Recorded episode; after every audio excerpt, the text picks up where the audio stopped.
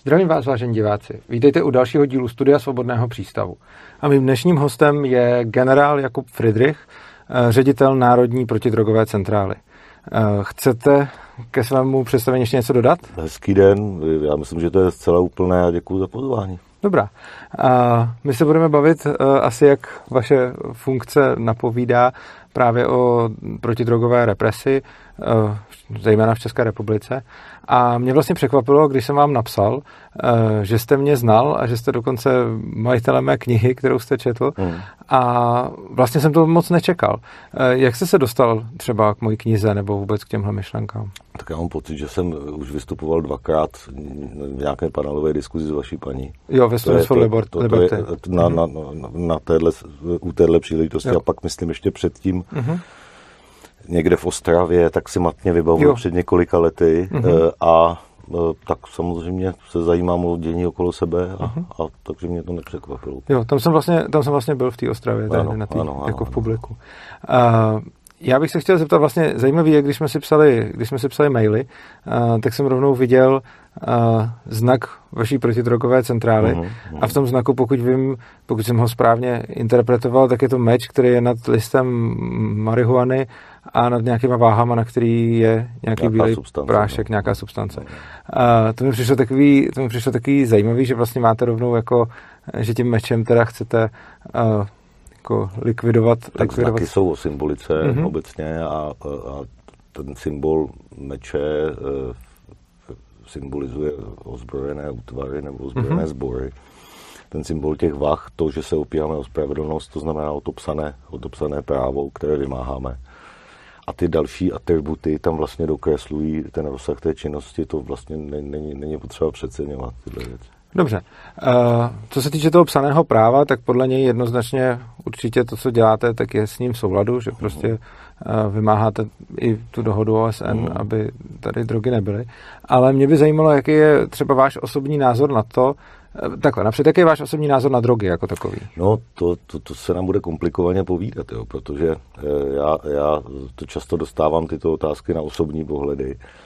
A e, když to otočím, tak já jako Jakub Friedrich, kdybych nebyl ředitelem Národní protidrogové centrály, tak mě zcela jistě nepozvete sem, protože naše cesty by se nikdy v životě nepotkaly.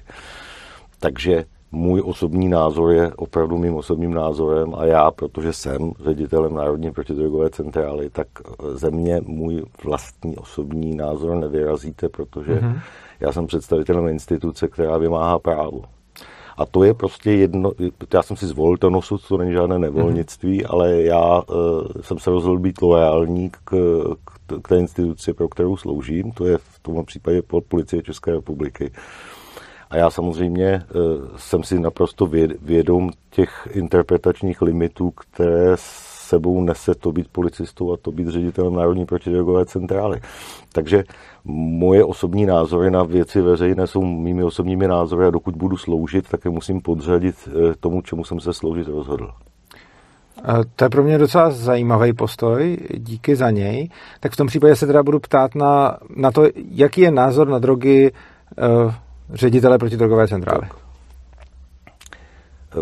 Obecně v té, v té úrovni eh, toho fyziologického výskytu ve společnosti to považujeme za jeden z mnoha jevů, které eh, jsou společensky eh, nežádoucí. Obecně existuje nějaký koncenzus, který vyústil v tu, v tu kodifikaci odstupňovanou postihování jednání, které souvisejí s nelegálními návykovými látkami. Je tomu různě ve světě různě, v České republice je tomu tak, že je to odstupňované podle toho, v jaké množství, v jaké kvalitě, s jakou látkou a pro jaké účely kdo nakládá ve smyslu od teda nějakého správního postihu až po ten trestně právní. Uh-huh.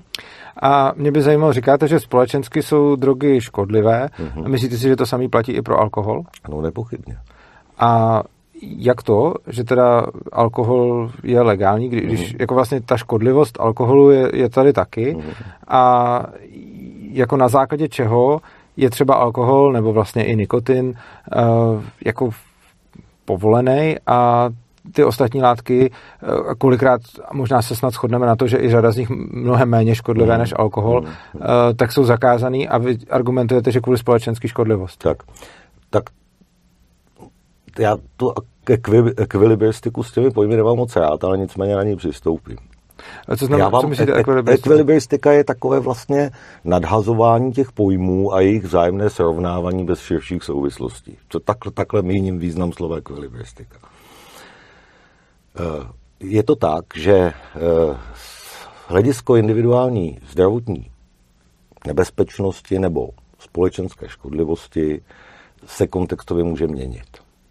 Eh, látky, které při rozumném dávkování, a tady platí tu toxikologické, že dávka dělá jed, užívají zodpovědní uživatelé, ukotvení, bez nějakých dalších souvislostí, tak opravdu můžou způsobovat nižší rizika. Naopak si dokážu představit vysokou frekvenci vysokopotentních, individuálně nízkorizikových látek, které způsobují při nějakém komplementárním propojení s nějakými jinými vlivy, jak individuální zdravotní škodlivost, tak tu společenskou škodlivost. Společ, společenská škodlivost nám nahradila v tom trestně právním pojetí společenskou nebezpečnost po novele, a není obligatorním znakem dneska skutkové podstaty trestného činu. To znamená, že při, při tom, když se uvažuje o naplnění skutkové podstaty jakéhokoliv trestného činu, tak ta společenská škodlivost na rozdíl od té společenské nebezpečnosti v tom dřívějším méně formálním pojetí není posuzována. Mm-hmm. Tu mhm. posuzuje až státní zástupce, případně se posuzuje v řízení před soudem.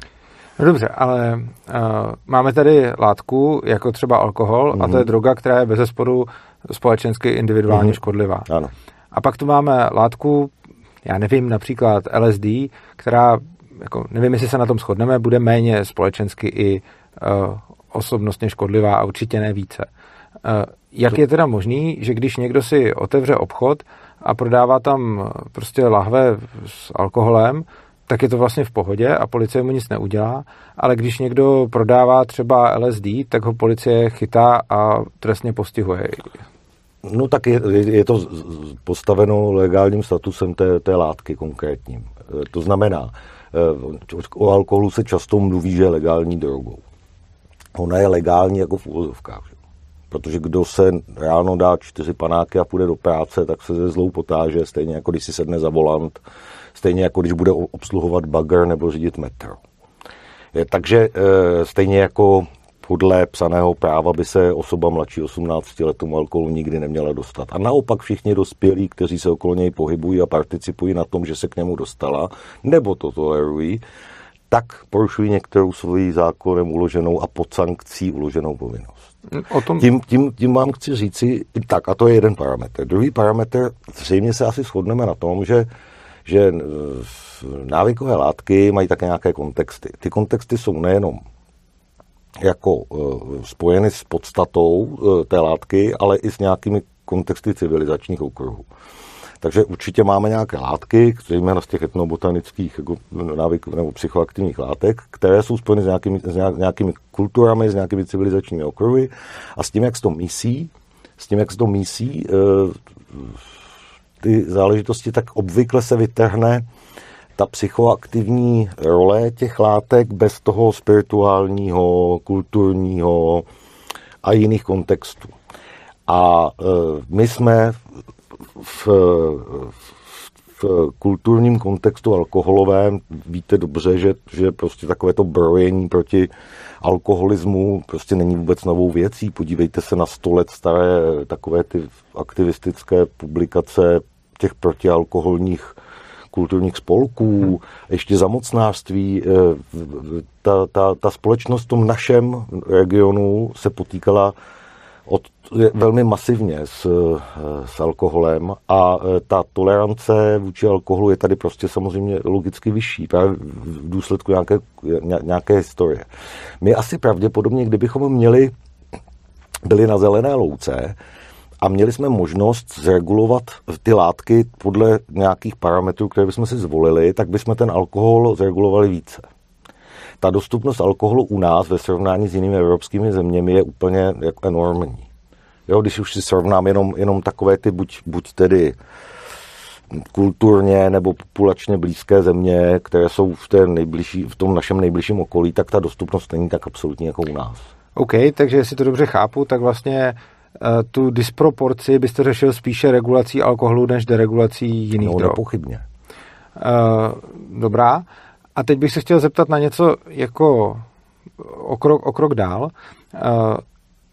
Umíte si představit, že jsou lidi, kteří používají mm, psychoaktivní látky hmm. zodpovědně, že jim nějakým způsobem zlepšují život a že s nimi zacházejí prostě způsobem, že neohrožují sebe ani společnost? Ano, já to si představit dokážu.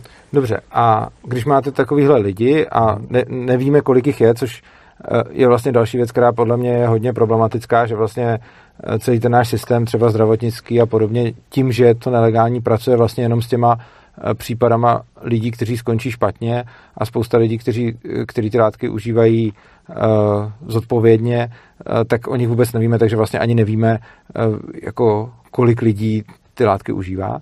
A teď jako máte teda ve společnosti lidi, kteří užívají ty látky zodpovědně a tyhle lidi vlastně stavíte do role stavíte, jako kriminalizujete je, tím, že dobře, tak jako naštěstí aspoň v naší legislativě není nelegální tu drogu mít v sobě, ale je třeba nelegální držet uhum. a když si člověk chce dát do sebe, tak ji asi potřebuje předtím držet. Takže vlastně kriminalizujete lidi, kteří nedělají nikomu nic špatného a sami si taky neškodí a jak připadá vám tohle nějakým způsobem jako správný, nebo tak když to takhle podáte, tak to samozřejmě logicky vyústňuje v odpověď, že mi to správně nepřipadá. Ale když se nad tím zamyslíte, tak eh, na zodpovědné uživatele návykových látek, které jsou nelegální, se můžeme dívat jako na zodpovědné držitele střelných zbraní. Kteří se rozhodli, že, že, že prostě budou zodpovědnými držiteli střelných zbraní, splní veškeré podmínky a za nějakých, oko, za nějakých velmi přísných podmínek e, prostě děl, to, manifestují to chování tady tímhle tím způsobem. Není to spojenost Není to spojeno s měním stavu mysli, je to, je to, je to něco trochu podobného, ale tahle analogie naráží na, na to, že e, ten dopad u těch lidí, kteří užívají návykové látky rizikově, a to ať již teda v době eh, předtím, než nabidou nějaké plné své právnosti eh, v důsledku toho, že to je prostě v jejich referenčním rámci eh, jako důležité je užívat, nebo prostě proto, že si v nějakém období, období nedospělosti třeba hledají nějaké vzory a ty vzory jsou spojeny s těmi, s těmi látkami tak eh, celá ta, eh, celá ta regulace má směřovat k eh, ochraně společnosti před tím, aby se lidé vlastně zmarňovali ve svých aspiracích.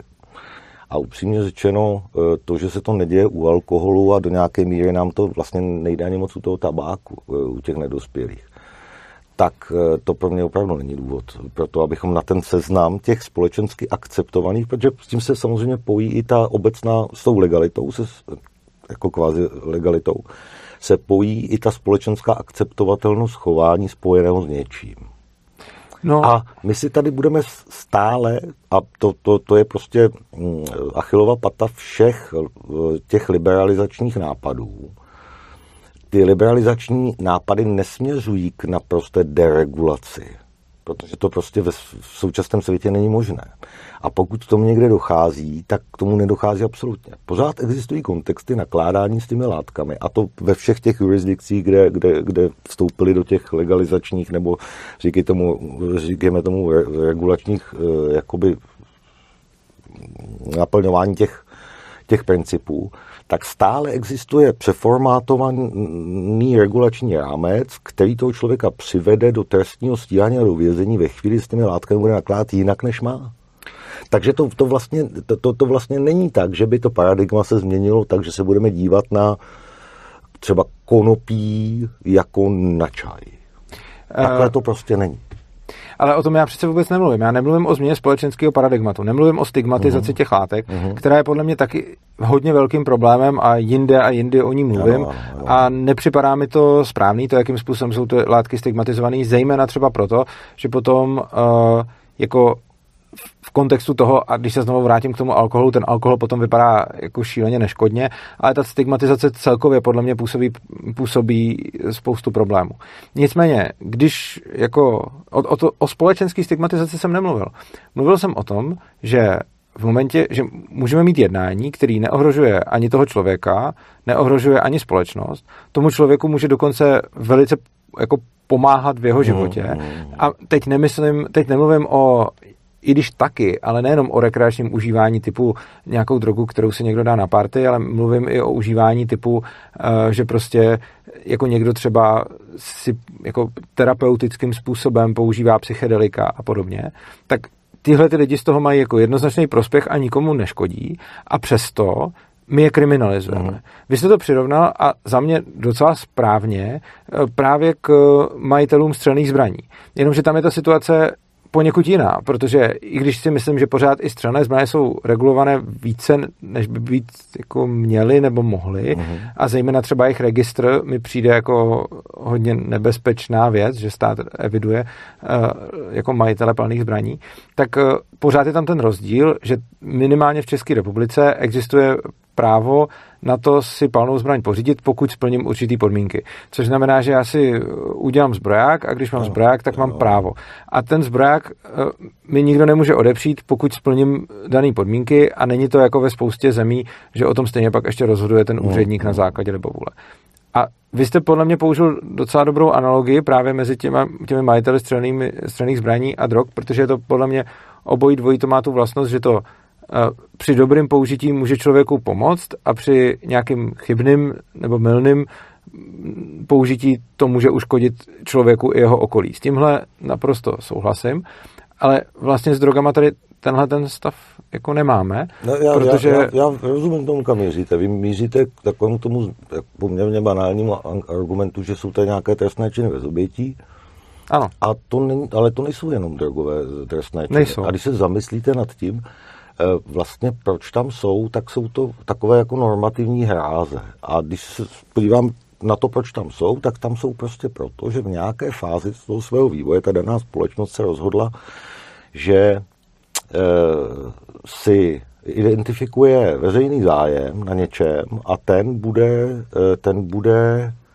vymáhat ten bude vymáhat jako jako něco, co je eh, už hranice toho společensky nežádoucího chování. To je dokonce judikováno opakovaně, že životní styl spojený s užíváním nelegálních návykových látek není žádoucím společenským chováním. A to, že existuje veřejný zájem, je, je možná k diskuzi a samozřejmě byly ekonomické směry. Tečerová říkala, že žádný neexistuje, že co to je společenský zájem, že v nějakém tom, tom vrcholu té své éry, ale ale prostě existuje něco jako veřejný zájem a ten chrání právě, právě třeba konkrétně ta drogová úprava, tam je poškozeným veřejný zájem. A ten veřejný zájem, pokud se ptáme, jaký je, tak ten je na tom, aby se drogy neužívaly. A pokud se užívají, tak aby se užívaly co nejméně. No, já se asi nechci úplně bavit o tom, jestli existuje nebo neexistuje veřejný zájem, hmm. ale i kdybych hmm. vám připustil, že veřejný hmm. zájem existuje, hmm. já si teda myslím, že veřejný zájem je maximálně agregací zájmu jednotlivců, ale to je jedno. Ano. I kdyby existoval, no, i kdyby existoval, a pak je otázka, jak je agregujeme, ale hmm. i kdyby existoval, jo, protože za mě by to, to musel být jako plný konsenzus, ale hmm. budíš, i kdyby existoval veřejný zájem, uh, proč vlastně je veřejným zájmem to, aby se nebrali drogy? Uh, je to asi proto, že jsme si to nějak demokraticky odhlasovali, ano. ale v tom případě teda cokoliv se veře- demokraticky odhlasuje je veřejným zájmem. Tak máme tady nějaký princip, to ta zákonodárná moc nějakým způsobem funguje eh, a ta výkonná potom následně teda to vymáhá a ne, ta jako, soudní je nad, nad, nad, stav, dobře, ale, nad stavbou tady toho dobře, systému ale nezávislý. Teď jako, když připustíme, že existuje hmm. něco jako veřejný zájem, tak se ptám, no. jak se určí, co je tím veřejným zájmem. Vy jste řekl třeba, že braní drog není veřejným hmm. zájmem, hmm. ale otázka je, co, co ještě, nebo jak se k tomu dojde. Proč zrovna braní drog a jaký další věci ještě nejsou ve veřejném zájmu a jak obecně k tomu dojdu, co je ve veřejném zájmu podle tak vás? Já, já, já si myslím, že to v čase vyvíjí. To je, to je asi jedna poznámka moje k tomu. A pak je to prostě vůle většiny s, s respektem k nějakým menšinovým názorům. To je, to je takový jako jeden z elementárních demokratických principů. A kde tak, je v případě ano. Jako já s tím třeba nesouhlasím, ale budu vycházet mm, z vaší mm. teze. Vy jste řekl, že to je vůle většiny s respektem k menšinovým mm, názorům. Mm. kde je tady v tomto případě respekt k menšinovému názoru, protože tady existuje menšinový názor, že hmm. jako zodpovědný užívání psychoaktivních látek může těm lidem pomoct a nemusí vůbec nikomu uškodit. Uh, a teď samozřejmě jako všechny ty látky jsou hozeny vlastně do jednoho, do jednoho pytle, pytle ale jako tak to vlastně není, jo. Ono jako uznávám, že třeba já nevím, uh, látky typu třeba pervitin můžou způsobit třeba agresi toho jedince, mm, mm. Ale pak jsou látky typu psilocybin, LSD, který jako rozhodně nic takového nespůsobí. A teda jak jsme jako kde je ten respekt k tomu názoru té minority, uh-huh, když prostě většina řekla teda drogy tady nechceme, uh-huh. ale potom není nikde brán ohled na to, že někdo by ty drogy chtěl. Takže když jste řekl názor menšiny s přihlédnutím respektem k názoru většiny, tak nevidím tam nikde ten, teda ty menšiny, tak nevidím nikde ten názor no, menšiny zohledněný no, v, v této otázce. Tam se samozřejmě bude míjet, jo, protože pokud se, pokud se podíváte vlastně na to předivo těch právních vztahů, který, kterou ten život je, vlastně taky, jako dá se říct, tak eh, ten individuální zájem toho jednotlivce, to, to, to jednotlivce, to znamená zájem na jeho vlastně prospívání na tom well-beingu, mm-hmm. tak ten je, ten je prostě v nějakých ohledech podřazen zájmu zájmu, koncenzuálnímu zájmu té většiny. A jakkoliv se to z toho individuálního pohledu může znát jako, jako nespravedlivé, protože ten to konkrétní, ten konkrétní člověk by se tak nikdy nechoval, on je zodpovědný.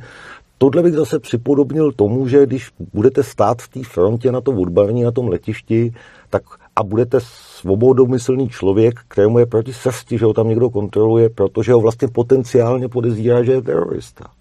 Proto se to dělá. Tak máte dvě možnosti.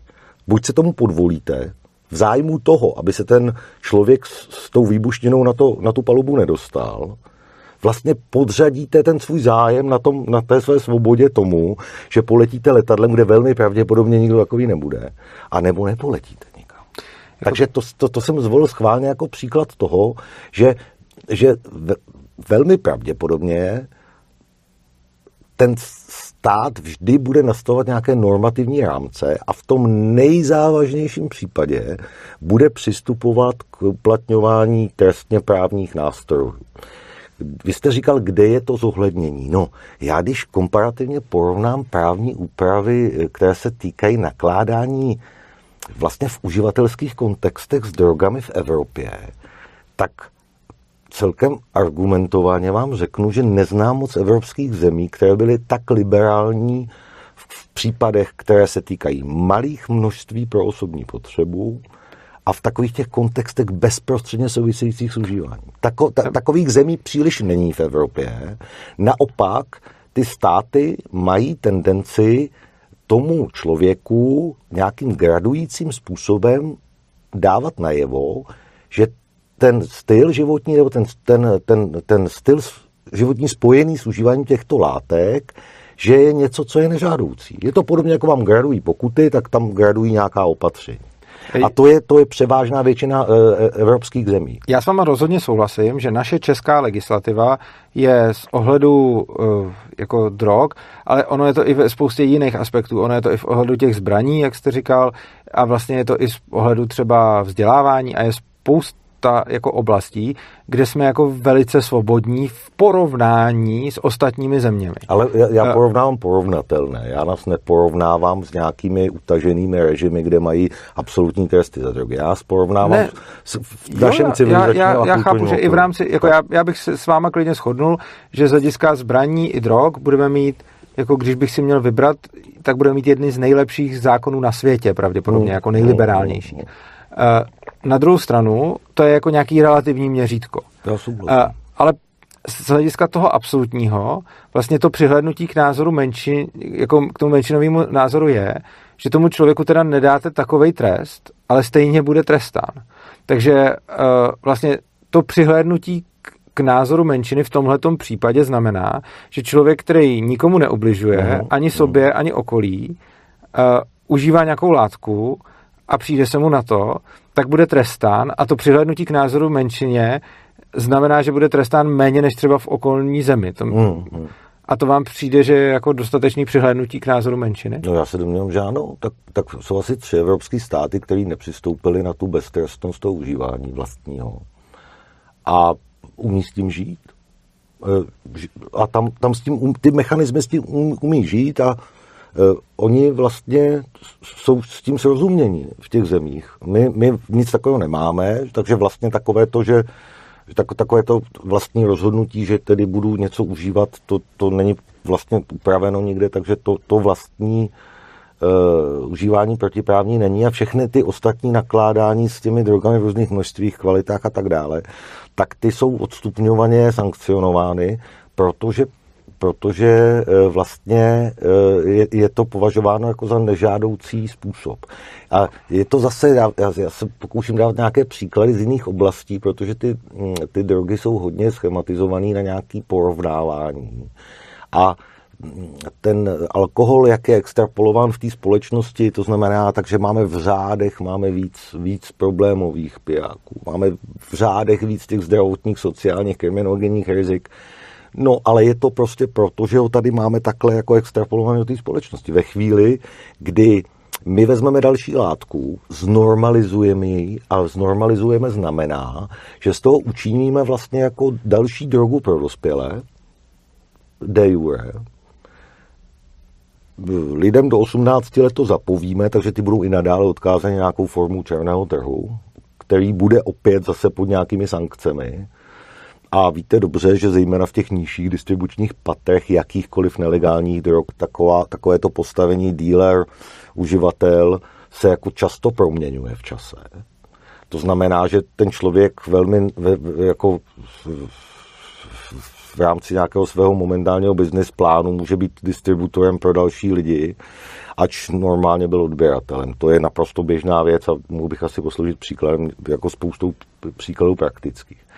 Tím chci říct, že že mě ty regulační věci, eh, které hovoří o tom, že, ten, že, že, že ty regulované látky nám tu situaci zlepší, zejména ve vztahu k těm nedospělým, tak tam, tam bych byl moc rád, kdyby to tak bylo, ale moc si to nedokážu představit. Tam mám i další pochybnosti jako fiskální a jiné.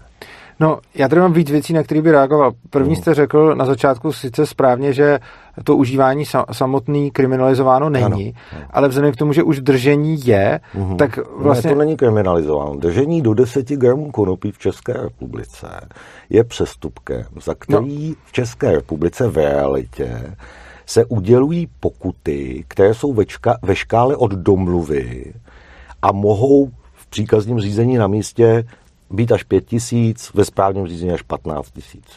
Eh, zkuste odhadnout, jak, jak za posledních pět let, jaká je průměrná výše pokuty za držení malého množství konopí v České republice. To bude a, a, je, malá, a je to proroctví z výsledků, takže je to opravdu jako nějaký, nějaký průměr, jo? jo já, já souhlasím, že ta bude asi dost malá a když to porovnáme třeba se Slovenskem, kde za to normálně zavírají, tak jsme, tak jsme úplně jinde. To, mm, mm. Jako s tím já souhlasím. Na druhou stranu není tady jenom konopí, mm. je tady spousta dalších látek, kde vlastně už i množství, který může mít normálně uživatel, bez mm. toho, aby to dál prodával, eh, může být úplně v pohodě trestným činem. A já mluvím o tom, že eh, jako když se řekne dobrý užívání není, uh-huh. není kriminalizované a je to pravda, není, tak ale to držení ano a prostě když to uživatel chce, to je jako trochu takové jako lišácký argument, že se řekne dobře a já jsem rád za to, že teda užívání aspoň není kriminalizovaný, ale pořád je to dost nedostatečný, protože když to chci užívat, tak to musím napřed držet. Čo? A takže jako teoreticky uh, mám jako nějakou právní úpravu, která mi říká, užívání není trestný, hmm. jenže držení jo, a když, jsem užíva, když chci užívat, tak musím aspoň na chvíli držet. Že?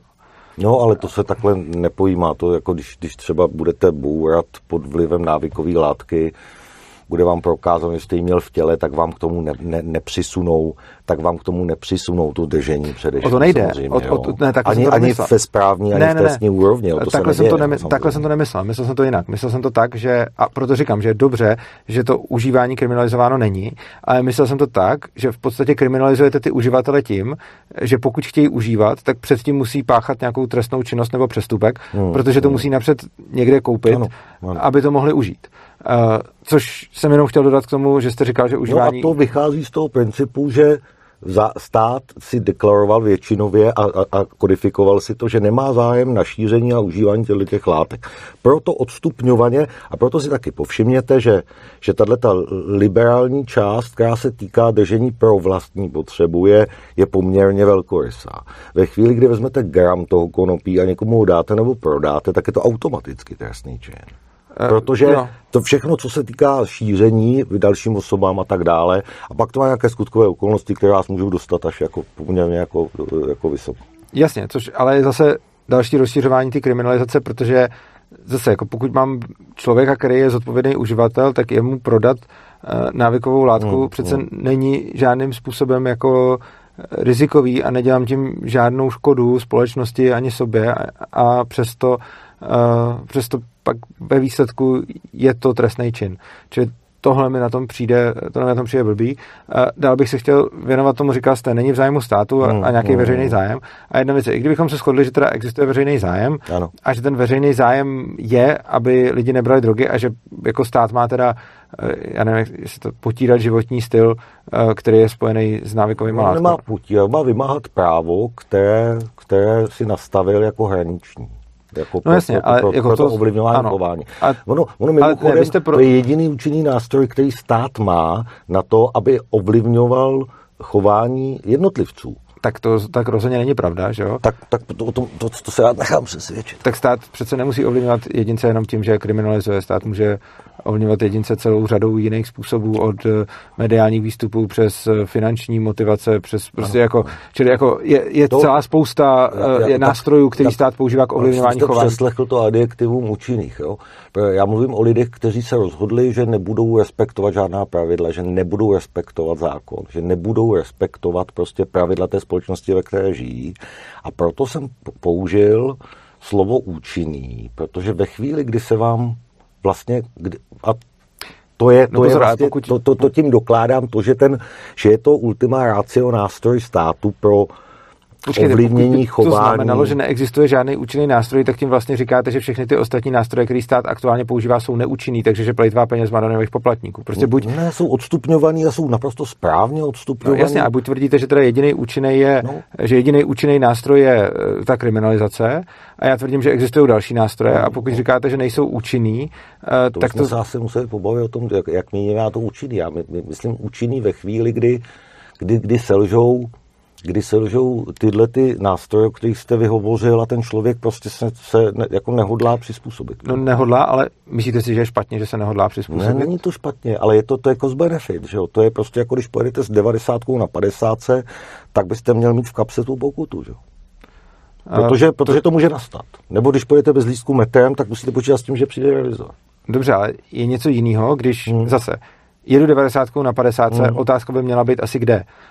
Uh, ne, jestli je ten... ta otázka by tak neměla stát. Vy no, jako, jako, to, jako člověk... Jako člověk uvažuji o tom, jestli tak. jedu bezpečně a ne hmm. o tom, jaká je tam značka. Hmm. A uh, ta správná hmm. otázka podle mě zní, jedu bezpečně a nikoliv jedu tolik, kolik je tam předepsaná hmm. rychlost. Hmm. A jestliže jedu 90 na 50, tak si umím představit jako spoustu případů, kde tím někoho ohrožuju reálně a to ani nemusím jít 90 na 50, já můžu jet 50 na 50 a ladit si rádio hmm. a můžu být nebezpečnější, než když v jiném úseku jedu 90 na 50, kterou tam někdo dal úplně zbytečně. A uh, tak, takže zase je otázka, kde jedu uh, 90 na 50 a co, co teda dělám. A u těch drog si myslím, že je to stejný. Uh, prostě můžu ty drogy užívat v kontextu, kde třeba si škodím, zase když škodím sobě, tak si myslím, že by to měla být moje věc, a že škodím sobě nebo okolí a můžu užívat drogy v kontextu, kdy třeba prospívám sobě. A v takovém kontextu si myslím, že jako to trestání je vlastně úplně absurdní a škodí a to, k čemu se chci dostat, je, že jste vlastně řekl, že máme nějaký veřejný zájem uh-huh, a teď jako uh-huh. za jakou cenu ten veřejný zájem chceme vymáhat. Uh, někdo stanovil, že je v zájmu státu, aby tady nebyl životní styl spojený s návykovými látkama. Uh-huh. Teď jako otázka je, co je komu do toho, jaký má jeho soused nebo někdo životní styl. A potom, i kdybychom se teda shodli, že ve veřejném zájmu není brát drogy, uh-huh. tak je potom lze potom postupovat tím způsobem, že budeme ničit životy lidem, i těm, kteří ty drogy užívají bezpečně, nikomu neubližují a pomáhají sami sobě, a že teda stát řekne, tohle to není ve veřejném zájmu, mm. ale potom ve výsledku použije násilí vůči těm lidem, mm-hmm. kteří mají prostě jiný životní styl. A přece pokud chceme žít eh, ve společnosti, která je nějakým způsobem tolerantní a tolerantní k odlišnostem, tak přece potom se k takové společnosti nemůžeme dopracovat tím, že když někdo žije životním stylem, který se většině nelíbí, mm-hmm. tak ho sebereme a strčíme za mříže. Mm-hmm. No, tak to se jako neděje, že jo? Tak to, jsou, to, je jako, to, je, to je jako takový abych to řekl, zesílený argument, ten závěr toho, co jste říkal. A když půjdu předtím to, ale jsme, asi, kdybychom se zamysleli, tak najdeme jako spoustu takových věcí, o kterých bychom mohli polemizovat. Celé, celý právní systém, v kterém žijeme, třeba v České republice, tak, tak jako nějak historicky vznikl, vznikl na nějakých základech, vznikl na nějakých vlastně netrestních základech, že, na nějakých normách, celkem, celkem přirozených a, a, a zejména nějakých kontrolních a regulačních mechanismech, které se z toho postupně vytratily, proto nenadarmo se říká, že to psané právo je minimum morálky té dané doby a té dané společnosti. S tím ani nesouhlasím třeba. A to se, to, to, se, to, to, to, to se říká trošku nadneseně a ono, ono na tom něco je. Když si všimněte, že v dnešní jako plovoucí... A vy s tím souhlasíte? Normativně. Posl, já, já to ještě jenom jako do, do, dořeknu tu myšlenku. V dnešní době takové, takové jako plov, těch, těch plovoucích norem a takové vlastně jakoby, jakoby svobodné soutěže a absence jakýchkoliv jako, jakoby tabů, protože takové to římské Eh, set, eh, set dura, eh, lex dura, lex set, jak je, je to tvrdý, ale, ale zákon, tak vlastně, že zákony mají být dodržovány, je prostě premisa toho našeho civilizačního kruhu. Já tomu rozumím, že s tím nemusí každý souhlasit, ale ten, ta pravidla, to není, to, to, to není žádný sportovní zápas, u kterého by se neřekla žádná pravidla a pak se vymáhaly nějaké fauly. Tady je jasně řečeno, Tady je jasně řečeno, co se smí a nesmí. Ten člověk naprosto jasně ví, co, co má a nemá dělat a pokud přestoupí tu normu té společnosti, ve které žije, tak s různě silnými společenskými nástroji mu ta společnost a ty normy společenské dávají najevo to, co jsem říkal. Ale to, úplně to stejný, ten veřejný zájem. Úplně stejný no. argument jste mohl použít uh, na režim, který tady byl před rokem 89. Tam bylo taky celkem jasně řečeno a ty lidi věděli, co smí a co nesmí. Uh-huh. A když překračovali to, co směli, tak za to potom byli trestáni. Ano. A taky se to dalo omluvit veřejným zájmem. A a nebylo to v pořádku. No, zcela jistě ne. Tak, a, těch příkladů bychom zvolili z historie. Proč? No dobře, ale proč si myslíte, že zrovna teď to v pořádku je? E, tam je ta otázka. Jako, jestliže se shodneme na tom, že to, co tady bylo před rokem 89, hmm. nebo předtím e, za nacistů, nebo tak když se shodneme na tom, že to nebylo správně, ano. ale platili proto všechny ty parametry, které platí pro to, co říkáte tady teď, uh-huh. tak jak, kde berete tu jistotu, že teď to správně je? Protože co když za uh, eh, 20-50 let se budeme sem dívat zpátky a budeme si říkat, jak barbarsky uh, jsme se chovali k lidem, hmm. když jsme je zavírali. To se, uh, to, to se nesporně může stát a proto říkám, že ty, ty pohledy na, na, na, uh, na to, co je veřejným zájmem, se můžou proměňovat určitě. Ano. No to jo, ale jako ten veřejný zájem tehdy, podle toho, co říkáte, vlastně byl zase třeba Eh, že se zavírali lidi eh, za to, když mluvili proti komunistické straně třeba. A, ale takže to, a, že teď se na to díváme, takže to není v pořádku, OK, ale myslíte si, že teda tehdy v té době to v pořádku bylo? No nebylo, tam, tam, tam mě vlastně, já, já, já tady nemám rozpor s vámi žádný. No, ale, ale nevidím tam tu analogii. No ta analogie je, že jestliže ty stejné argumenty, které hmm. jste tady použil teď pro uh, drogovou represi, šli použít před rokem 89 pro ty, kdo prostě rozvraceli socialismus, hmm. tak kde berete tu jistotu, že teď to v pořádku je? Protože jste sice řekl, že uh, veřejný zájem se v čase mění, hmm. ale taky jste řekl, že to, že tehdy zavírali ty lidi, nebylo v pořádku ani tehdy. Nejenom, že to není v pořádku dnes, ale Já že to nebylo v pořádku ani tehdy. V pořádku. No dobře, ale jako kde berete tu jistotu? Vyššího, vyššího principu mravního obecně, tak samozřejmě to, že, že eh, nějaký režim si nastaví ta pravidla tak, že, že lidi, kteří aktivně vystupují proti tomu režimu, eh, jsou persekuováni a kriminalizováni proti státnímu zřízení. Jo. To, mm-hmm. to, to, jako v tom, v tom, eh, a to není úplně o stylu chování nebo o o životním stylu, protože my se tady bavíme o životním stylu. Je to o životním stylu. a já když to, a já, když to tak otočím, styl. já nevím, jestli se dá říct, že všichni dizidenti měli jeden svůj dizidentský životní Taky styl. Taky ne všichni, to, no. všichni uživatelé drog mají jeden životní styl. No, a proto, a proto si, právě že... myslím, že když se bavím v těchto těch absolutních etiketizačních kategoriích. Ale teď přece není rozdíl no, mezi tím, no. když řeknu, uh, že životní styl je uh, odporovat komunistické straně a životní hmm. styl je brát psychedelika. To, to přece každý uživatel psychedelik může žít jiným životním stylem, no, stejně jako každý dizident může žít jiným. No, no, no, a teď jsem reagoval na to, co jste řekl. No, a právě, a tak se, no. tak se ptám na to. Jestliže teda tvrdíte, že před rokem 89 ani tehdy, podle no, tehdejší, no, v tehdejší době, ne z dnešního pohledu, nebylo v pořádku eh, zavírat... My nemáme ty... jiný, jinou možnost, než se na to dívat z dnešního pohledu. Dobře, ale vy říkáte, že ani v té době to nebylo v pořádku. No nebylo to z, toho, z tohohle zpětného pohledu to nebylo v pořádku. Jo, they, they v té dané době to, to samozřejmě, a to jsou ty, ty případy, které se došetřují zpětně, tak se tam samozřejmě řeší to, jestli to neporušilo zákony té doby.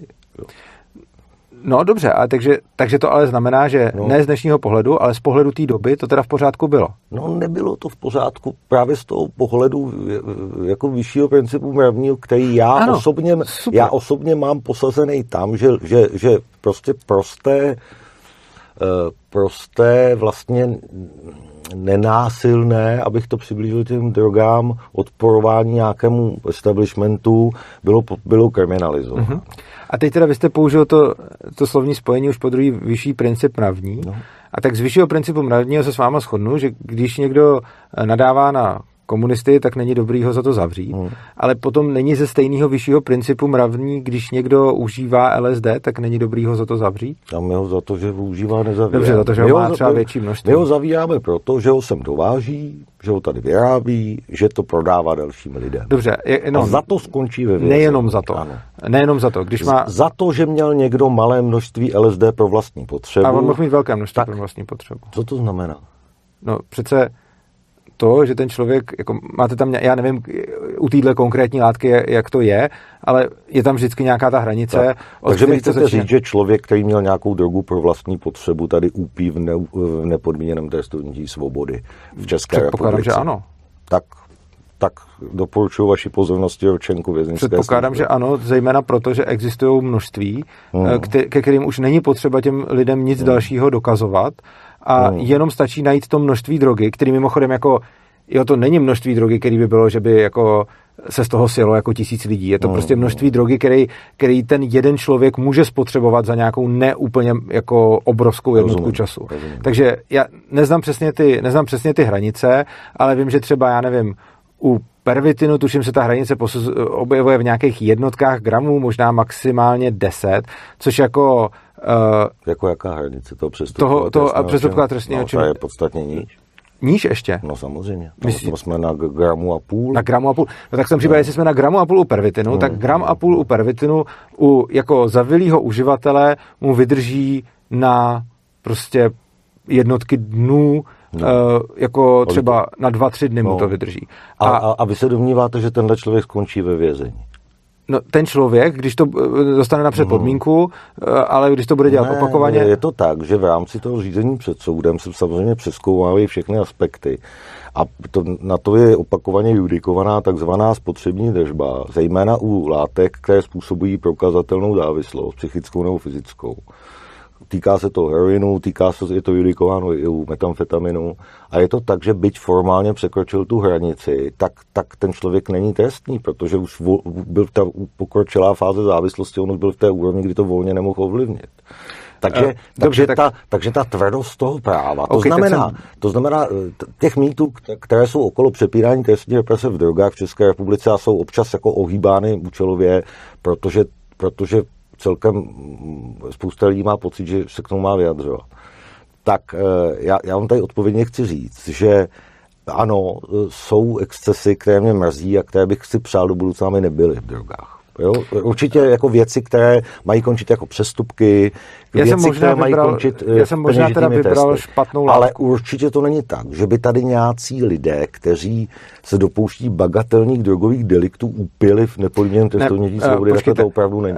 Je možný, že jako je tam nějaký, nějaká možnost, že zrovna u těch látek jako pervitin nebo heroin se dá tohleto, tohleto přejít.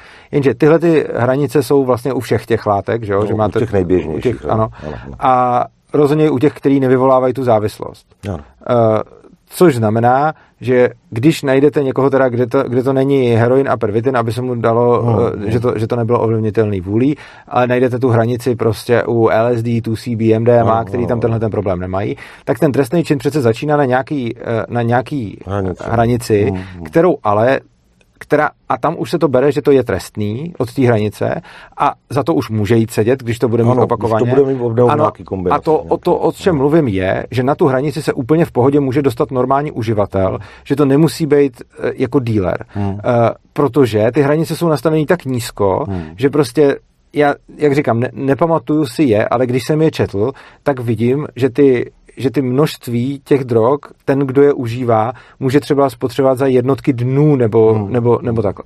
Což znamená, že mám uživatele, který si udělá zásobu drog, která je na víc než jednotky dnů a ten už může jít sedět, což hmm. je to, o čem mluvím.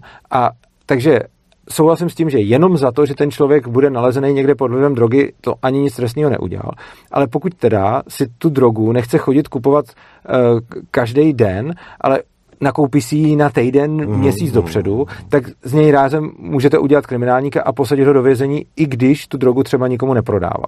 No, no, tak máme tady no, paragraf, o tom který o tom mluví, ale ten, ten, ten paragraf je no, vy jste říkal, že lidi, konstruován. Který... No to je, to je, to je no, vy jste říkal, že, že no. nejsou ty případy lidí, kteří uh, jenom berou a šli do vězení. A já vám říkám, že ten zákon je napsaný tak, mm, že i když ten člověk jenom bere, tak pokud teda jenom bere, ale nakoupí si na chvíli dopředu, protože to nechce furt znovu a znovu nakupovat, tak do vězení přece může.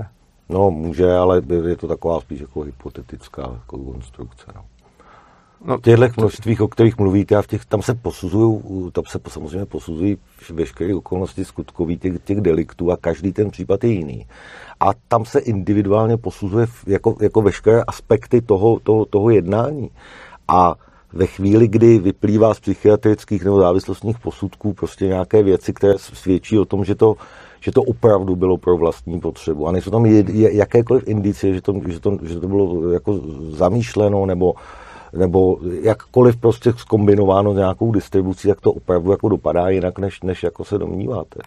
No, že, by to, že by to jako tady decimovalo tu uživatelskou populaci. No, tu uživatelskou no. populaci to decimuje minimálně jiným no. způsobem a to tím, že jako jedna věc je, že říkáte jako takhle se to, ne, nemusí to tak dopadnout no. a já hmm. vám věřím a souhlasím, že asi snad, nebo doufám, že aspoň většina soudců bude v hmm, tomhle nějakým hmm, způsobem rozumná, ale ten zákon zní celkem jasně a jako, že to tak nemusí dopadnout, to, to vám jako neberu, ale rozhodně to tak dopadnout může ano. a zároveň uh, to, že někdo tu drogu prostě prodává nebo distribuje, hmm. tak tam už můžou být věci typu, že on nemusí být nějaký, jako, a i kdyby byl, tak prostě za předpokladu, že prodává někomu látku, hmm. tak si myslím, že jako na tom taky. Jako není na tom za mě nic špatného, že někdo... A kromě toho, jako... že to nesmí, teda, že, že, že to postihuje zákon, tak, tak ten váš úhel pohledu, že na tom nic není, no a to se vracíme k tomu smyslu, proč tam ty paragrafy drogové máme.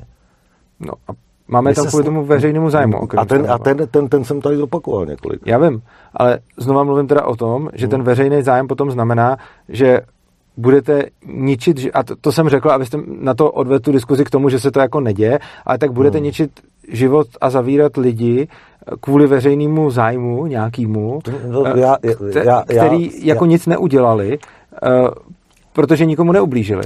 A protože tam řek, není žádná oběť. Jak, jak bych to řekl? já, já ten úhel pohledu vašeho chápu.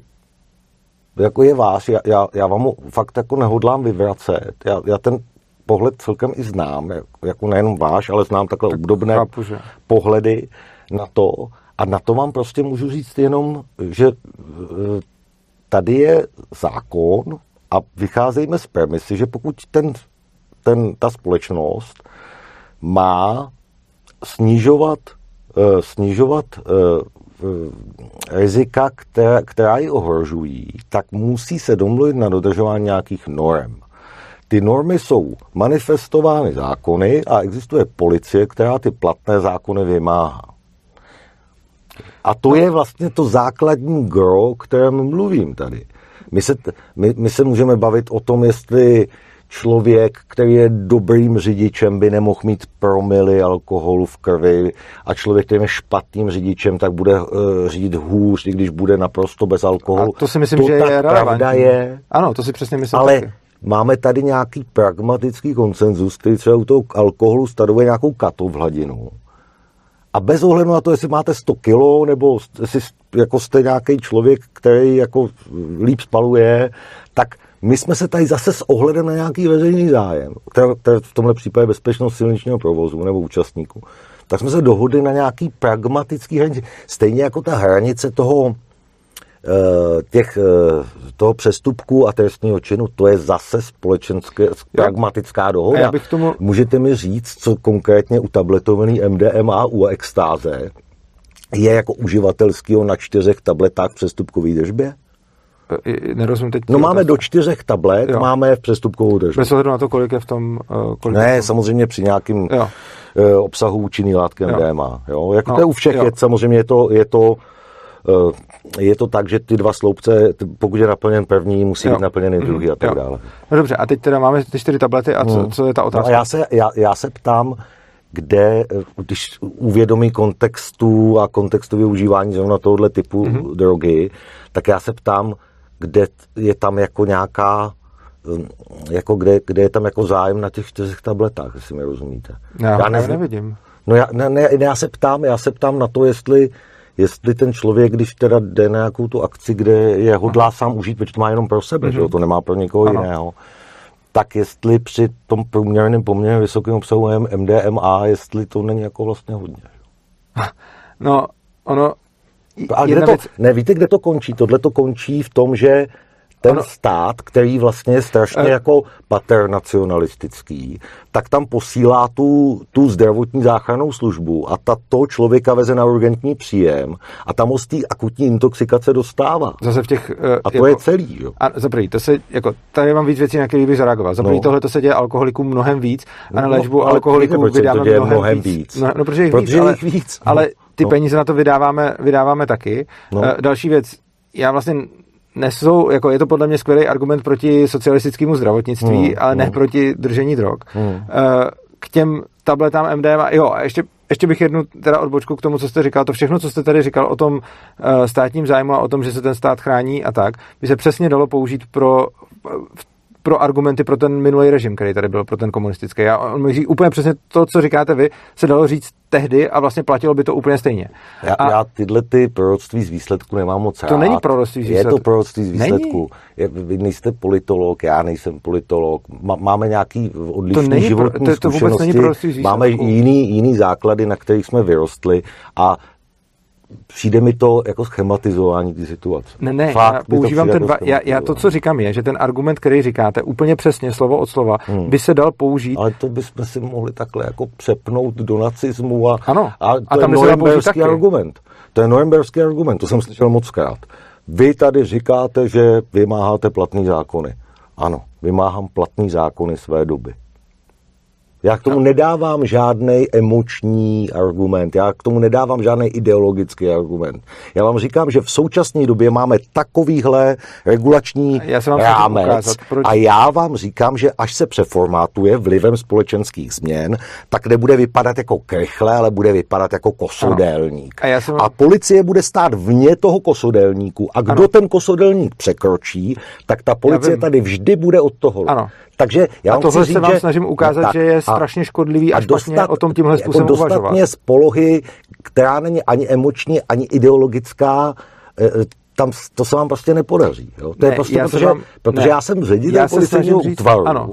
a já, já, já tam neukročím do té ideologie. Ale já se snažím, já vím, a snažím se říct, že tenhle způsob přemýšlení je šíleně špatný mm-hmm. a že ten způsob přemýšlení, který aplikujete, tedy ať je to čtverec nebo kosodelník, tak mm. já to budu vymáhat, protože prostě někdo určí ty zákony mm. a ať je určí jak chce, tak já to budu vymáhat. Tak přesně tohle přemýšlení jako bylo, stálo za všema těma obrovskýma průserama, genocidama, eh, ať už nacismu nebo komunismu, že tam stáli lidi, kteří měli tohle uvažování a říkali, já nejsem ten, kdo tvoří zákony, když mi stát řekne čtverec, tak eh, vymáhám čtverec, když řekne kosodelník, vymáhám kosodelník. A přijde mi, že výjimkou, tohle S tou je... výjimkou, že u těch režimů, s kterými to srovnáváte, ty lidi byli v takových, v takových celospolečenských kleštích, že to rozhodnutí, že to nebudou dělat, tu práci, je mohlo stát eh, nejen existenci, ale i život.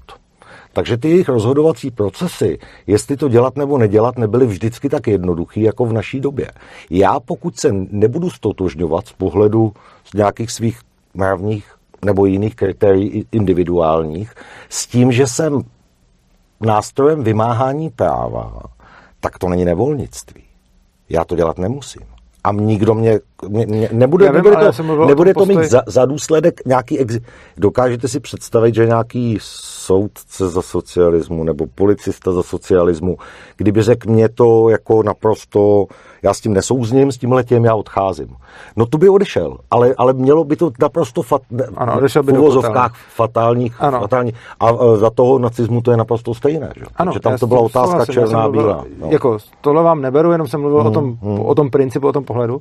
A chtěl jsem se dostat asi k poslednímu tématu z toho, jak jste mluvil o těch čtyřech uh, tabletách. Uh, no, to jsem dal jako příklad. Jo. Já vám totiž řeknu, jak se to narodilo, já bych jenom, ta množství potom. No, já bych jenom uh, k tomu dodal, že uh, jako Jedna věc je vzít si jako za večer čtyři koule, dobře, to je asi hodně. Hmm. Na druhou stranu třeba za celou noc a druhý den už to tak hodně není. Uh, takže jako jasně, si umím jasně. představit, že vlastně tohleto množství není až tak uh, jako není až tak nějaký velký na osobní potřebu, ano. protože jasně, že když jdu na večer do klubu, tak je to jedna věc, ale když půjdu, na což je mimochodem, když, když půjdu na festival, jasně, kde mimochodem třeba policie udělá ten zátah uh, před tím lety troll, že jo, jak tam prohledávala ty lidi, hmm. tak prostě tyhle ty množství mají ještě jednu vlastnost a to je další věc, kterým ten stát vlastně postihuje ty uživatele. Hmm Vzhledem k tomu, že jsou všechny ty látky ilegální, mm-hmm. tak e, jejich kvalita je mizerná, jejich dostupnost je na černém trhu a často, když je chce ten člověk schánět, tak, je to, tak to má velký transakční náklady, řekněme. Mm-hmm. Což znamená, že ten člověk nemusí jako si koupit, jako jít si koupit tabletky na jeden večer, a potom si je jít koupit na další večer a tak dále, protože třeba nechce se jako po každý, když chce jít na večírek, se předtím scházet se svým dílerem, hmm. ale může si je třeba chtít koupit na díl, což je jedna věc, ale čili to může být úplně v pohodě pro osobní ano, potřebu, ano. i když je víc. Ale hlavně se dostáváme k tomu, že ta kontrola kvality tady absolutně chybí, respektive existují nějaký způsoby, ale zase všechny jsou docela nákladný a připadá, a plus je teda šíleně moc zvýšená cena, že? Hmm. Eh, tím, že jsou ty látky nelegální, protože průmyslová výroba, výroba těch látek by jejich cenu uh, snížila klidně o dva řády. To je asi pravda. Což znamená, že vlastně běžní uživatelé potom odsuzujete k tomu, že jednak berou nekvalitní drogy hmm. a jednak berou o třeba řád nebo dva předražené drogy. A ve výsledku potom se v důsledku toho můžou dostávat do různých třeba finančních potížích a podobně, kdy třeba uh, asi budete znát z toho oboru výzkumy, že čistý heroin třeba poškozuje lidský zdraví úplně jenom zanedbatelně oproti mm, klasickému mm, pouličnímu mm. nařezanému heroinu. A teď vlastně to, že se udělá ten, v momentě, kdyby se mohl heroin prodáv, jako vyrábět průmyslově a mohli by si ho ti uživatelé kupovat, hmm. tak by se pravděpodobně nikdy nedostali v důsledku toho užívání do nějakých finančních problémů, protože ta droga by byla tak laciná, že všechny ty dávky, které by uh, jako spotřebovali, tak by je stály méně než dneska průměrného kuřáka stojí cigarety. Hmm. A ještě navíc by si teda tím neničili to zdraví, uh, teda nějak ničili, ale zdaleka by se ho, ne, jako ničili by se ho zase jako výrazně méně než teď. Tohle platí ale pro... to je přeci, jak, ne, já nevím, jestli to takhle můžeme říkat, jak, jak, jak by jako jako, jak, jak, mě vytýkáte, jako, že tady ten, ty zákony dělají dobře nějakým lidem, kteří to nechtějí. Jo, to jako převádět babičku přes přechod, když si to nepřála. Ale na druhé straně tady říkáte, jak by to jako chtěli ty uživatelé. Co stojí na začátku užívání čehokoliv? No, no, no tady svobodný přístav, li, li, liberal arbiter, svobodná vůle. Až no. na nějaký excesivní násilí, kdy někdo mm-hmm. intoxikuje někoho ano. násilím, na začátku stojí svobodná vůle. Jo. A k rozhodnutím patří důsledky rozhodnutí. Ale to je, je prostě života běh a ten člověk se rozhodne, že něco bude dělat a musí nést následky. A ty následky můžou být v různých kontextech různé, ale přeci to není tak, že stát je tady od toho, aby zlepšoval e, uživatelský komfort, rozšiřoval nabídku, o tom nabídku kvalitativně i, i jako to rozprostíral do společnosti. O tom vůbec nemluvím. Když velmi dobře víme, že nějaká část těch užit, uživatelů to bude užívat excesivně a budeme níst ty negativní externality tohoto nápadu jako, Ale já jako, jako v rovině společenských něco zlevňovat, dotovat, Eh, nebo zkvalitňovat. Hmm. Já mluvím o tom, že ten stát to zdražuje a znekvalitňuje. Je přece velký rozdíl mezi tím, když by role státu, když bych říkal, stát má eh, zlevňovat drogy a zvyšovat jejich kvalitu, hmm. což ani náhodou neříkám. Hmm. To, co říkám, je stát v momentální chvíli řádově snižuje kvalitu, nebo spíš násobně snižuje kvalitu a řádově zvyšuje cenu hmm. drog. Eh, což potom má dopad i na ty jednotlivé uživatele jak mluvíte o té společenské eh, o společenský nebezpečnosti, tak eh, spousta uživatelů drog začne páchat trestnou činnost z důvodu, že nemají peníze a nemají peníze proto, že ty drogy jsou na černém trhu drahý kdyby se vyráběly průmyslově, tak jsou levný a nemusí kvůli tomu páchat tu trestnou činnost. Stejně tak jste mluvil o tom, že uh, uživatelé drog si můžou dát prostě uh, moc něčeho a pak je to tam musí odvést sanitka a musíme to platit ze zdravotního pojištění. Ano, ano.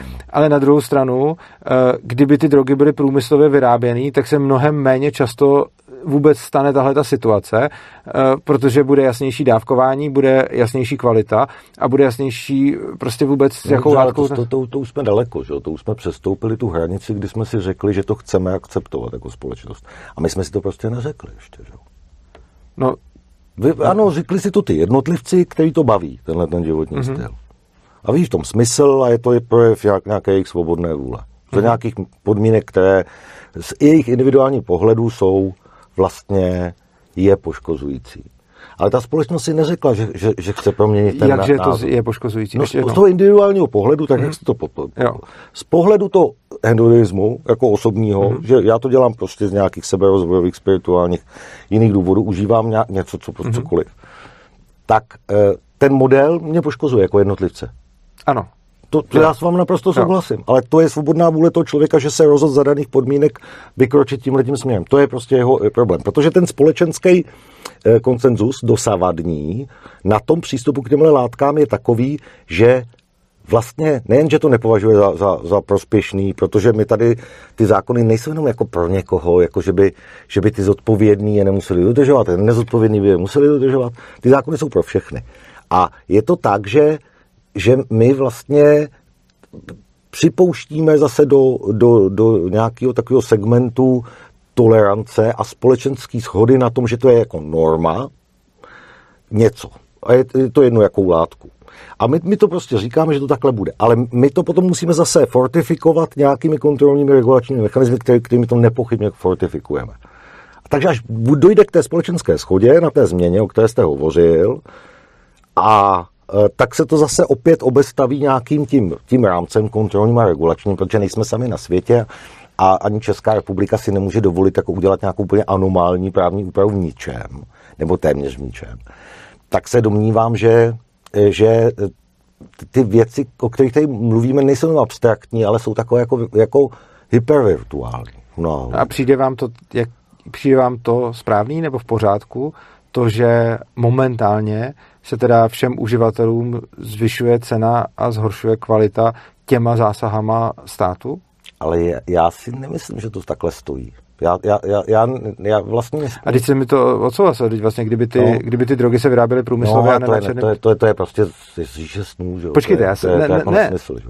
No ne, je, je, no. je to přece pravda. Kdyby se ta, ty drogy vyráběly průmyslově... se jako vyrábí převážná většina eh, konvenčních drog, má nějaké svoje farmakologické a farmaceutické analogy. Ano. A eh, já nevím, máme tři nebo kolik léčivých přípravků, které jsou chemicky vlastně totožní s metamfetaminem. Ano, já vím. Ale máme to podřízeno nějaký lékařský... Třeba ten nějaký, dextramethamin sulfát a podobně. Nějaký má ně, ně, ně, nějakou preskripcí a máme tady nějaký kontrolní, kontrolní a má to hlavně léčebný kontext. Nějaký. Máme tady nějakou medikaci. Jenže léčebný lékaře. kontext může mít, eh, léčebný kontext může mít i ta látka, která je užívaná mimo kontext nemocnice, to za prvý.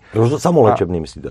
Jo, aby jsme se bavili o těch kategoriích. Jo, jo, jakože, no, ale ano. to je zase na, to je něco, na čem se musí ale, dohodnout. Ale pozor, a zejména to, teda jako odborná společnost. Ano, a když se podíváte na to, třeba na cenu hmm. a kvalitu, hmm. to je zrovna dobrý příklad. Když se podíváme na ten uh, dextramfetamin sulfát, hmm. tak když se podíváme na jeho cenu a jeho kvalitu, hmm. tak v porovnání s jako pouličním metamfetaminem jsme někde úplně jinde.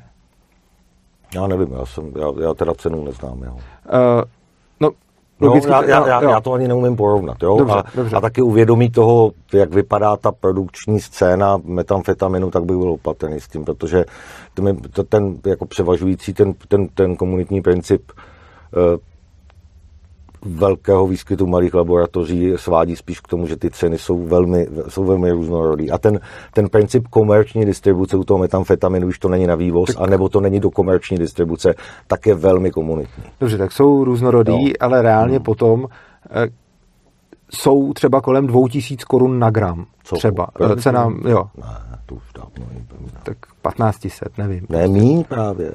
To se, Když jsem řekl 2015. To, to osciluje, ne, nemí, to osciluje, ta, ten dlouhodobý medián je okolo tisíce korun za pouliční gram, který není gramem.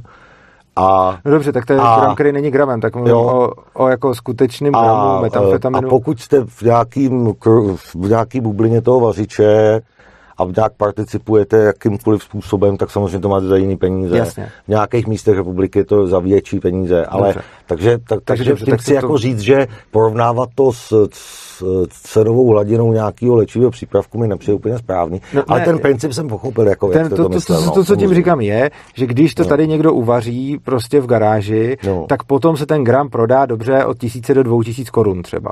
No. E, jako skutečný gram, dobře, tak je tisíc korun za prostě mm. tři čtvrtě gram a reálně no. za gram bude prostě potom těch 1500 nebo 2000, já nevím, asi záleží, kde to, kde to budete kupovat. No. Kdyby uh, tohle vyrobila ve velkým farmaceutická firma metamfetamin, mm-hmm. tak se dostane s tou cenou na 10 korun za gram, možná mm. jako něco takového. No.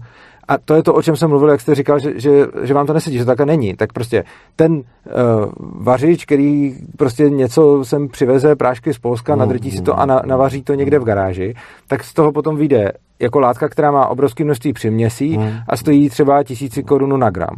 Když to udělá farmaceutická firma, hmm. tak eh, by to stálo deseti korun na gram a bylo by to čistější mnohem. No, no a teď teda ty, to znamená, z tohohle toho plyne to, co jsem říkal, proti čemu jste se vymezil, že stát způsobuje, že potom pro jednotlivý no, uživatel... způsobuje stát, to způsobuje zase ta premisa, na který trvám, na který je postavený ten právní rámec.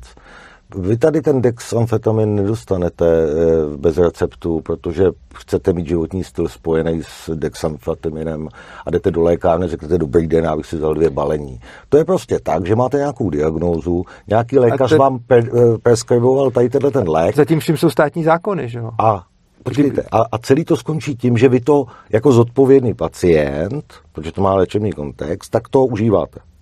A nebo to prodáte v ideálním, v ideálním za No tak to se, necho, to se chováte jako, to, to se chováte protiprávně. Že? No chováte, ale ten problém je v tom, no. že teda stát je ta entita, která způsobuje, že když já teď si budu chtít jí dát metamfetamin, hmm. tak zaplatím eh, tisíc, dva tisíce korun za gram nekvalitní látky. Přece. Jo, Vy si ho nemusíte dát. Já jsem neřekl, že musím, já jenom hmm. říkám, způsobuje, že když si ho budu chtít hmm. dát, tak dám tisíc nebo dva tisíce za gram nekvalitní látky. Hmm. A kdyby stát neměl tyhle ty regulace, zákony a omezení, hmm. tak dám deseti korun za gram kvalitní látky. No, a což znamená, že zřejmě nechce, abyste... Ano, ale já jsem říkal, v důsledku teda státu no. se uživatelům zvyšuje cena a snižuje no. kvalita. Proti tomu jste protestoval dvakrát. No, ale, no, no ne, mě to, mě to přišlo takový schematický trošku, jo. Ale uh, já, já vám tím chci říct, no to je prostě, je, jako tak to je. Já nevím, jako, my to zbytečně jako okolo toho chodíme, takhle to prostě je. No, já vím, že to takhle je, jenom vy jste no. dvakrát řekl, že není, proto jsem kolem toho začal chodit. No, no. Já jsem, já jsem dvakrát řekl, takhle to je a vy jste řekl, že to, že to tak no, není, tak, jsem, tak jsme se do toho pak... Nepochopili, dobře, no. Jo, to, co jsem tím chtěl říct je, že potom teda eh, rozhodnutí toho uživatele je, jestli to vezme nebo nevezme. Eh, na druhou stranu eh, jednoznačně důsledkem státním kroku, těch státních kroků je, že potom... Stát není žádný strašidlo. Stát je jako systém nějakých právních vztahů a lidí, kteří to naplňují. Co to je jako stát? Stát není žádný jako Jak, to je, to tak stát nějak... legalizovaná mafie v podstatě. No, to... To, to jsou nějaké jako vaše, vaše definice. No, tak... tak jako stát je, stát je monopol na násilí na daním území, že jo? Ano, stát, stát, a, stát ano, legit, ano, takže když se stát na, rozhodne... Monopol, monopol na, na, na, na legální násilí stát ano. opravdu má a má to možná i nějaké svoje historické příčiny. No. To... O, o čemž moc, moc poutavě pí, píšete v té vaší knižce. Dobrá. Jo? OK, tak uh, jsme se dostali nějaké konci. Říkal jste, že na to hodinu, máte no. nějaký omezený čas, ano, takže už ano. jsme hodinu přetáhli. V tom případě vám uh, děkuji za rozhovor. Uh, rozloučím se s váma, rozloučím se i s diváky. Chcete říct něco divákům, než, se, než se rozloučíme? Ale ano, já, já jsem přijal to pozvání do, do, do tohoto formátu, protože mám pocit, že někdy se ty příkopy, zejména v těch drogách, hloubí tam, kde vůbec nejsou. A jestli to naše potýkání tady s Urzou bylo eh, pro někoho eh, jako nesrozumitelný, tak se omlouvám. Já jsem vám chtěl ukázat, že, že prostě jsou možná i věci, které někdo vidí jinak, než je vidíte vy. Já, jako za tohle jsem vám fakt vděčný a děkuji vám za to a jsem opravdu rád, že jste přišel, protože spousta lidí není ochotná vést dialog s někým, kdo má diametrálně odlišný hmm. názor a já tohle to cením, protože vlastně věřím tomu, že jedině tím, že spolu ten dialog hmm, hmm. povedeme, eh, se může něco změnit. Takže já jsem fakt rád, že jste přišel. Eh, jsem i rád za to, že vystupujete na akcích pro Students for Liberty a hmm, podobně a že jste tomu dialogu otevřený, protože je pravda, že spousta jako zastupitelů státu pro jako v tomhle tak hmm. otevřená není a já si toho opravdu vážím, že jste přišel. Takže já taky děkuji za pozvání. Uh, vám, vážení diváci, děkuji za pozornost. A na konci našeho pořadu bych vás chtěl jako vždycky poprosit o podporu. Pokud se vám tenhle ten díl líbil, tak dole uh, najdete eh, bitcoinovou, litecoinovou adresu nebo bankovní spojení, kam nám můžete za to poslat nějakou odměnu. Případně pokud se vám líbí celkově uh, tvorba svobodného přístavu, tak tam najdete odkaz opristavu.urza.cz, kde najdete způsob, jak můžete přispívat každoměsíčně, protože takovou podporou, klidně i malou částkou, nám potom pomáháte líp finančně plánovat a dělat to, co děláme. Pokud nemáte peníze nebo je nechcete investovat a přesto nám chcete pomoct, můžete dát odběr tady dole, anebo nazdílet tohleto video na sociální sítě, případně poslat vašim kamarádům, známým, protože si myslím, že, z toho, že, že to bylo hodně zajímavé, to, o čem jsme se tady povídali. Tak já vám děkuji, mějte se krásně a uživejte si života.